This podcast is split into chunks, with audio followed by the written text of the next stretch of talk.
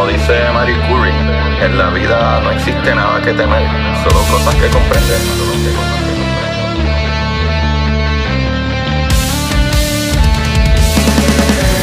Recuerden correr y buscar la manera de aprender que más le divierta.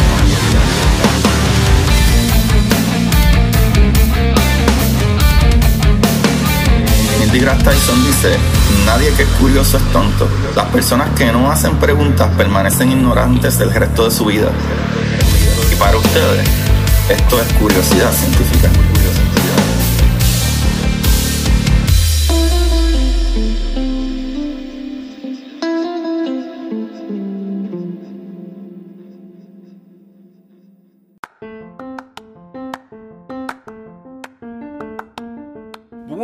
Corio de Curiosidad Científica. Bienvenidos sean todos nuevamente a este subprograma de curiosidad. Con ustedes le habla su host, Agustín Valenzuela, trayendo de las maravillas del universo. Y el día de hoy, lo más esperado, papá, porque la parte 1 de lo que voy a hacer hoy eh, rompió, rompió fuerte y exitosamente. Y les había dicho que no iba a ser algo que iba a ser constante, pero cada vez que acumulara ciertas noticias que son bien especiales durante el mes, les traería uno de estos y como, ¿verdad? Ya lo acabo de decir, son noticias. O sea que son las noticias curiosas. Parte 2. Sí, señor, papá. Eh, bienvenidos a todos los que le han dado play a esto por primera vez. Y para que sepan, este podcast, los que vienen aquí por primera vez, es de física, ciencia y en general y cositas así, astronomía. Eh, pero esto que estoy haciendo hoy es algo que comencé a hacer hace bien poco, pero hay 230 y pico de episodios que hablan de física, de un montón de cosas. Así que denle parado otro episodio y con muchos de ellos con invitados también y científicos y, amistades que la pasamos muy bien. Y todos los que le dan play semana tras semana, pues mira, bienvenidos nuevamente, se les quiere un montón. Corillo, el día de hoy vamos a empezar con una noticia que a mí me encanta y algo que es muy importante que lo diga y que lo diga ya porque esto está sucediendo ahora mismo y tenemos solamente un par de días más para poder ver este fenómeno astronómico que es casi único, porque es bien raro que tengamos la oportunidad de verlo. ¿De qué les estoy hablando, Corillo? Es que en estos días eh, se ha estado y va a seguir por los próximos dos o tres días, si no me equivoco, maybe cuatro días más, eh, y es la alineación de cinco planetas, algo que no sucede todo el tiempo. La última vez que esto sucedió, sucedió en el 2004. La próxima vez que suceda va a surgir en el 2040. O sea que más vale que lo vean ahora porque tienen posibilidad de que no los van a volver a ver. ¿Verdad? Dependiendo de su edad y dependiendo de usted vive y dependiendo de cositas así. Corillo. En estas mañanas y especialmente el día de mañana, o sea que espero que hayan escuchado esto y si no, pues la gente viernes, el 24, o sea, mañana, eh, va a ser el día más especial porque no solo van a estar estos cinco planetas, sino que la luna va a estar en el mismo medio de estos planetas que se va a ver en conjunto con todo eso y se van a alinear bien chévere. Y esos cinco planetas que se están viendo en las mañanas, todas las mañanas en estos días, que puedes ver eh, unos 30 minutos, 40 minutos antes del amanecer y vas a poder ver a Saturno, Júpiter, Marte, Venus y Mercurio alineados ahí, papá. ¿Verdad? En el este, por donde sale el sol en el planeta, Papi Johnson. Qué cosa maravillosa. Eso está súper brutal. Eh, creo que lo puedes ver hasta con binoculares. Eh, si tienes telescopio, fine. ¿Verdad? Para verlos más de cerca, pero con todo y eso puedes literalmente ver las luces. Puedes ver esos puntitos, ¿verdad? Uno detrás del otro cercano. La primera que va a salir es Saturno, después Júpiter, Marte, Venus y Mercurio. Eh, hay fotos por ahí ya eh, rondando, así que si no tienen la oportunidad de levantarse temprano, ¿verdad? Pueden, ¿verdad? Accesar a fotografías en el internet y disfrutarse de este fenómeno maravilloso y casi casi único. Corillo, pues seguimos con la próxima noticia. y esta noticia a mí me gusta mucho. Eh, porque es que tiene que ver con dos cosas. La primera cosa es que, ¿verdad? La NASA captan una de las estrellas más brillantes del espacio. Esta estrella no es algo que nosotros no conozcamos de ellas ni nada, sino que está nice. De que esta misión que está sucediendo ahora mismo dijo, ah, déjame mirar para allá. Y pues tomó unas imágenes bien chéveres de una de las estrellas más brillantes que tenemos en nuestro espacio. Y la noticia dice que en un intento por descubrir la dispersión de la luz, la misión de destrucción de asteroides de la NASA, ajá, escuchen eso, misiones de NASA que están funcionando ahora mismo, que son para destruir o, ¿verdad?, evitar que asteroides no hagan daño, detectó, ¿verdad?, la estrella más brillante del espacio mientras navegaba hacia su destino. ¿Y de qué yo hablo, Corio? Es que es de la misión DART, que yo he mencionado en otro episodio, la Double Asteroid Redirection Test de defensa planetaria de la NASA. Eh, en español sería, ¿verdad?, la prueba de redirección eh, del asteroide doble. Y pues esta misión, ¿verdad? La DART, esta nave captó a Vega, una de las estrellas más brillantes del cielo nocturno, en ruta, ¿verdad? Eh, hacia su encuentro que será en septiembre con el asteroide binario Didymos o Didymos. Y Corillo, qué noticia más chévere. Y para hablar un poquito más de DART, ya que estamos aquí, pues desde su lanzamiento en noviembre, el equipo del Laboratorio de Física Aplicada de John Hopkins, eh, que gestiona la misión DART, eh, capturó alrededor de 150.000 imágenes de varias estrellas utilizando la cámara telescópica de la nave espacial, la cámara de reconocimiento y asteroide eh, Didymos eh, para navegación óptica o Draco. Qué chévere, papá. Eh, ¿Verdad? Esta misión lo que va a hacer, por si acaso los que no han escuchado antes, que esta misión Draco va a ir hacia este asteroide, ¿verdad? Que se llama Didymos y Draco. Y Draco es, ¿verdad? Una cámara que tiene DART. Eh, esta cámara de alta resolución, inspirada en generador de imágenes de la nave espacial New Horizon de la NASA, eh, que devolvió las primeras imágenes del primer plano del, sistema de Pluto también, eh, de un objeto del cinturón de Kepler. Pues esta cámara, eh, ya que, ¿verdad? Está en su misión de encontrarse con, con Didymos, eh, pues decidió tomar imágenes y pudo capturar imágenes bien chéveres. Pero lo cool con la misión DART es que esa cámara, cuando choque, ¿verdad? La cámara Draco, no solo va a capturar eh, ¿verdad? fotos de estrellas como lo está haciendo, sino que en el momento que llegue, ¿verdad? que llegue a, ese doble asteroide que se llama Didymos y el asteroide más chiquito se llama Dimorphos, pues esta nave va a disparar, ¿verdad? Lo que es el, el Dark como tal, y va a chocar con Dimorphos. ¿Verdad? Que es uno de los dos, de, ese doble asteroide, va a chocar con Dimorphos para que Dimorphos choque con eh, Didymos para ver si cambia su órbita y entonces esa camarita Draco va a estar eh, grabando todo ese evento y viendo cómo funciona y ver el cálculo easy, ¿verdad? Con este, de este medio podemos mover de órbita a asteroides. ¿Para qué? Para la protección espacial. Otra noticia bien chévere, Papi Johnson. Otra noticia bien chévere que a mí me gusta mucho y eh, me gusta porque tiene que hablar, ¿verdad? Eh, se refiere a latinos. Latinos que estamos rompiendo el mundo. Y la noticia es de, eh, ¿verdad? Esta científica que sería, bueno, es ingeniera, básicamente, sería la primera, ¿verdad? Se le reconoce como la primera mexicana que, ¿verdad? Que viene siendo... Uh, que me siguen saliendo papas, ¿para qué? Que la primera mexicana, astronauta, mujer, ¿sabe? La, ella es una ingeniera eléctrica de 26 años. Su nombre es Katia Echazarreta. Eh, disculpen si asesiné el nombre ahí, pero Katia, mano, se convirtió en la primera mujer astronauta, eh, ¿verdad? Ya que fue a volar con la gente de Blue Origin. Y Dejen buscar aquí, porque no sé por qué se me perdió la noticia. Mírala aquí.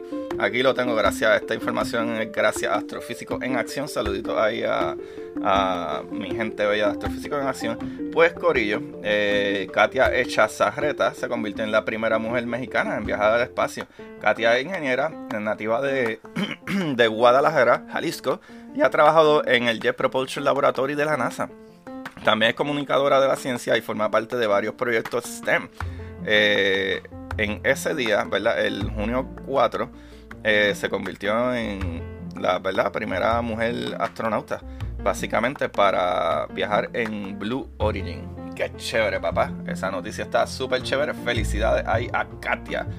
otro anuncio que es anuncio aterrador, pero al mismo tiempo es bueno saber estas cositas. Y es que Corillo, eh, hace unos 13 días más o menos, eh, puede ser un poco más, el telescopio espacial Hubble, digo, James Webb, Corillo James Webb, yo estoy al garete, yo estoy al garete, de verdad que sí. El telescopio espacial James Webb eh, tuvo un impacto por un micrometeoro, ¿verdad? En el espacio, Corillo. Esto es súper aterrador porque podría significar, ¿verdad? Que después de tanto esfuerzo y tanto que no, ¿verdad? Eh, chavamos, el telescopio sufriera daños. Pero tengo malas y buenas noticias.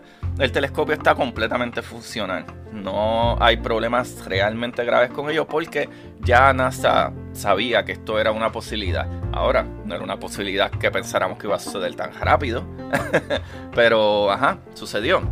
Y la noticia dice así, un potente nuevo telescopio de la NASA impactado por un micrometeoro, ¿verdad? Eh, el nuevo y potente observatorio espacial de la NASA, el telescopio espacial James Webb, recibió a finales de mayo el impacto de un micrometeoro más grande de lo que esperábamos. Eh, causó algunos daños detectables en uno de los 18 segmentos del espejo primario de la nave. El impacto significa que el equipo de la misión tendrá que corregir la distorsión creada por el golpe, pero la NASA afirma que el telescopio sigue funcionando a un nivel que supera todos los requisitos de la misión. ¡Qué bueno, papi Johnson!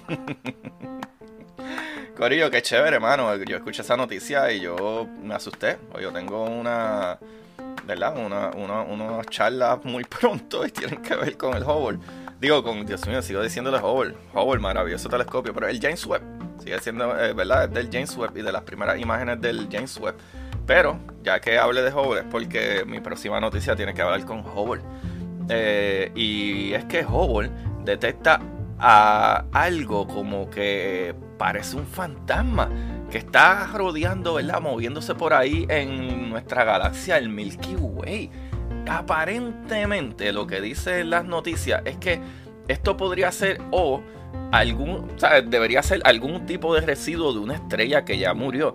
Pero lo curioso con esto es que puede ser una de dos.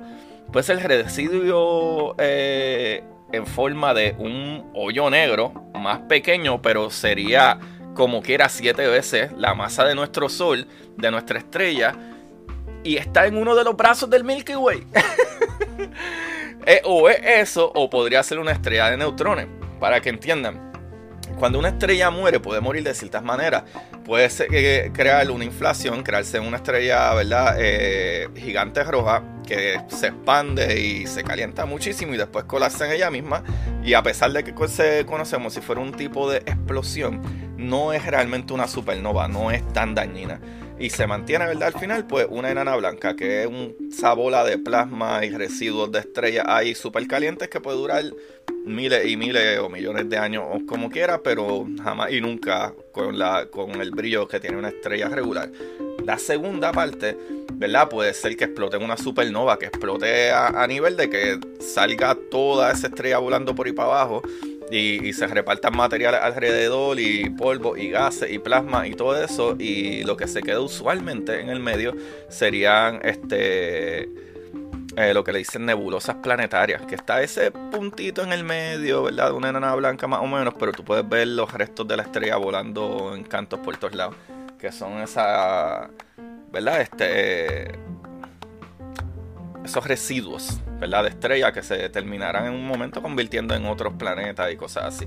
Eh, después de ahí pueden convertirse en otras cosas, pero lo que esta gente piensa es que el Hubble acaba de detectar algo que parece o ¿verdad? Un hoyo negro siete veces más grande que nuestra estrella, más masivo que nuestra estrella, o algún tipo de estrella de neutrones, que entonces es que no fue lo suficiente, suficientemente grande y presión para convertirse en un hoyo negro, pero está casi ahí.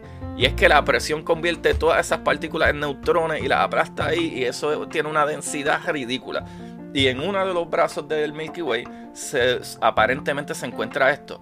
De esto habrá que estudiar mucho más, investigar más y ver qué es la que hay. Pero la, ¿verdad? los científicos dicen que ellos creen que es un hoyo negro. ¡Uy, papá! Eso está. Candela, candela. ¡Qué mala! Ah, pero después nada, le dicen que el telescopio Hubble encuentra un fantasma estelar vagando por la Vía Láctea. Y eso a mí me parece súper interesante, súper, súper cool. Y algo aquí que traje para, creo que un poquito cómico. Eh, es más, lo voy a dejar para el final, lo voy a dejar para el final. Eh, así que eh, vamos a dejarlo cómico para el final. Mi próxima noticia es que en junio 12 el telescopio espacial, digo, ¿qué telescopio espacial? Dios mío, el rover, el rover Perseverance estaba guiando por ahí, chileando, bebiéndose una batida de piña colada, eh, que no es verdad, no se puede. Pero anyway, estaba el rover Perseverance eh, conduciendo por Marte y, mano, se encontró con una imagen un poco sorprendente. Es que había un peñón puesto sobre otro peñón. Un peñón que se ve casi redondo puesto sobre otro peñón. ¿Cómo llegó eso ahí? No entendemos.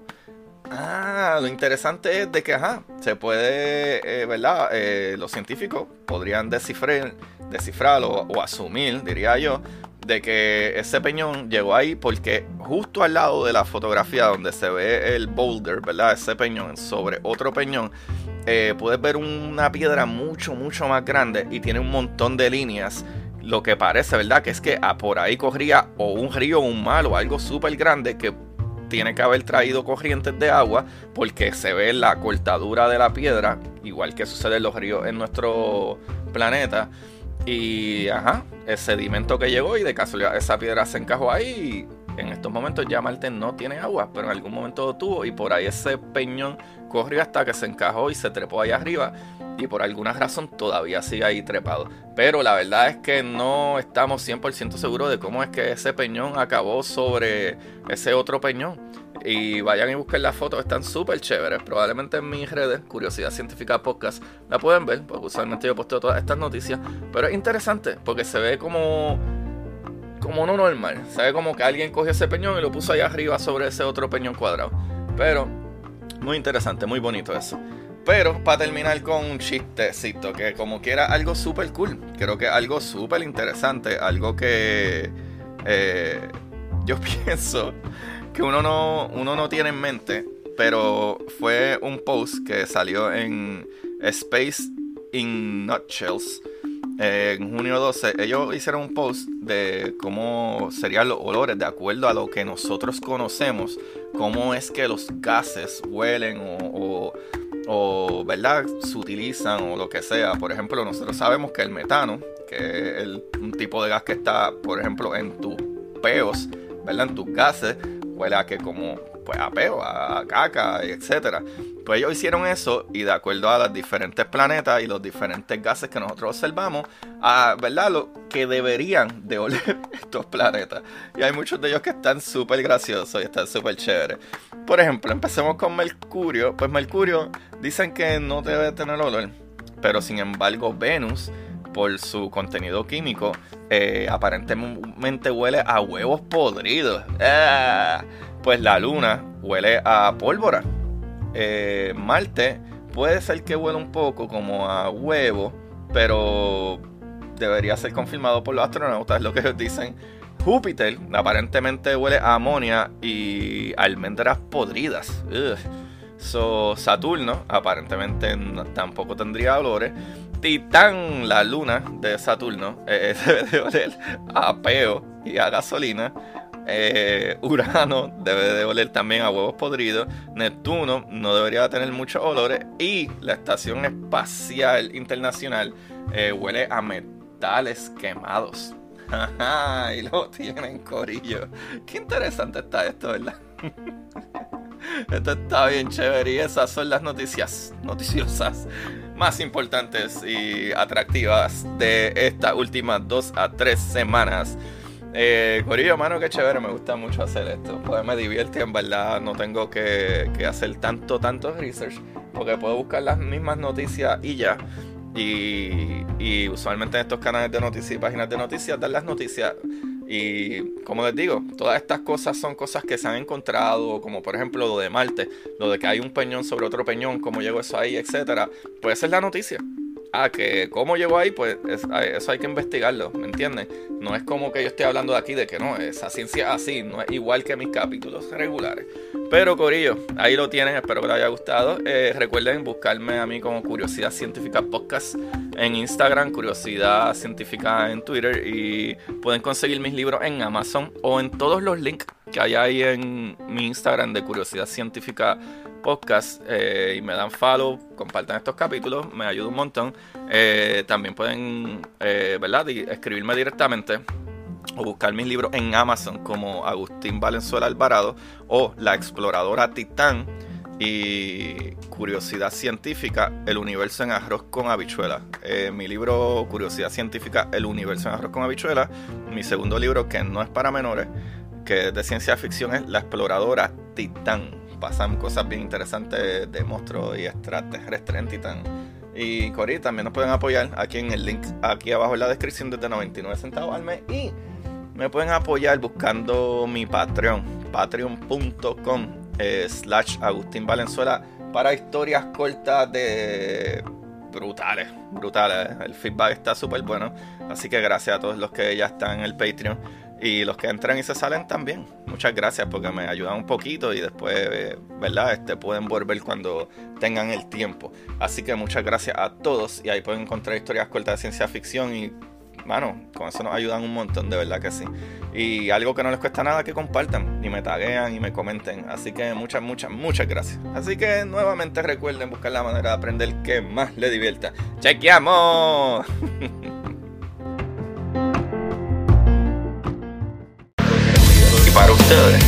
esto es curiosidad científica.